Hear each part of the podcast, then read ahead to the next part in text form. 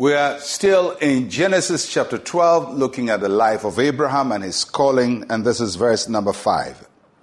Then Abraham took Sarai, his wife, and Lot, his brother's son, and all their possessions that they had gathered, and the people whom they had acquired in Haran, and they departed to go to the land of Canaan. So they came to the land of Canaan. When Abraham got to Canaan, he didn't know it was a land that God had promised to give him. He left the Ur of the Chaldees, settled a little bit in a land called Haran, and then moved from Haran uh, onwards, looking for the land, the promise of God that had been given to him. So all he was doing was simply moving at God's command and trusting God to lead him. Because when we obey God, he guides us.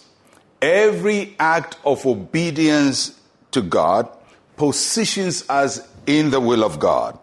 Uh, because when we do what God has asked us to do, He leads us in the way we should go. And that's what is happening to Abraham. He didn't really know where he was going, but because he had obeyed, God was guiding him. God's guidance is not always obvious. Abraham was being guided by God, but he didn't even know he was being guided by God because many times we think if God is guiding us, there has to be a pillar of fire or a pillar of cloud before us. Then we can say, oh, that's God uh, leading us. Uh, we're looking for something spectacular. But just by obeying God, God was guiding him. He didn't know what was happening, but every step of his was ordered by the Lord.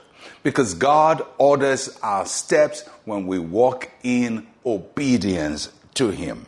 And God leads us one step at a time and one day at a time.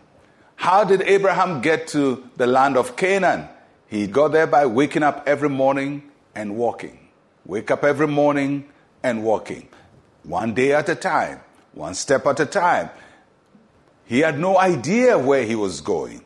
Uh, there is a place for having vision and uh, setting goals and knowing where you're going with your life. And it's good for us to plan and to have an idea where we go uh, or where we're going with our lives. But there are times when God takes you places you never planned to be.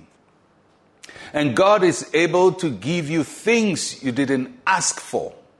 And God is able to bless you with blessings you didn't pray for. And that's what is happening to Abraham here. He didn't know where he was going, but God was leading him. He didn't know whether uh, he will arrive in the right place, but he got to the right place. And that's how your life is. There are things you have planned for that God will do for you, but God is able to do far more than we can ever ask or think about. In other words, things that you didn't pray for, you didn't ask for, you didn't plan for, will happen to you. And I'm talking about good things, not bad things. That is God ordering your steps and guiding you. And if there's anything you need uh, from the Lord, is that He guides you without you even knowing He's guiding you and bring you to the place that He has appointed you to be without you knowing. In my own personal life, uh, and as a pastor, I've seen that happen many times where things happen that you didn't plan for, but God does it for you anyway, anyhow, because He's sovereign, He's a ruler, and He blesses according to His own mercy and His compassion.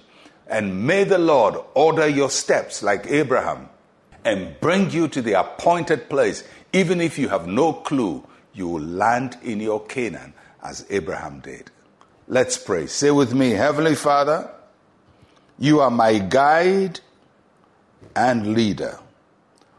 Order my steps to the place you want me to be. In Jesus' name, amen and amen. May the Lord order your steps to the place He wants you to be. You will get there. You certainly will get there. I'm Pastor Mensa Otabil. Shalom, peace and life to you.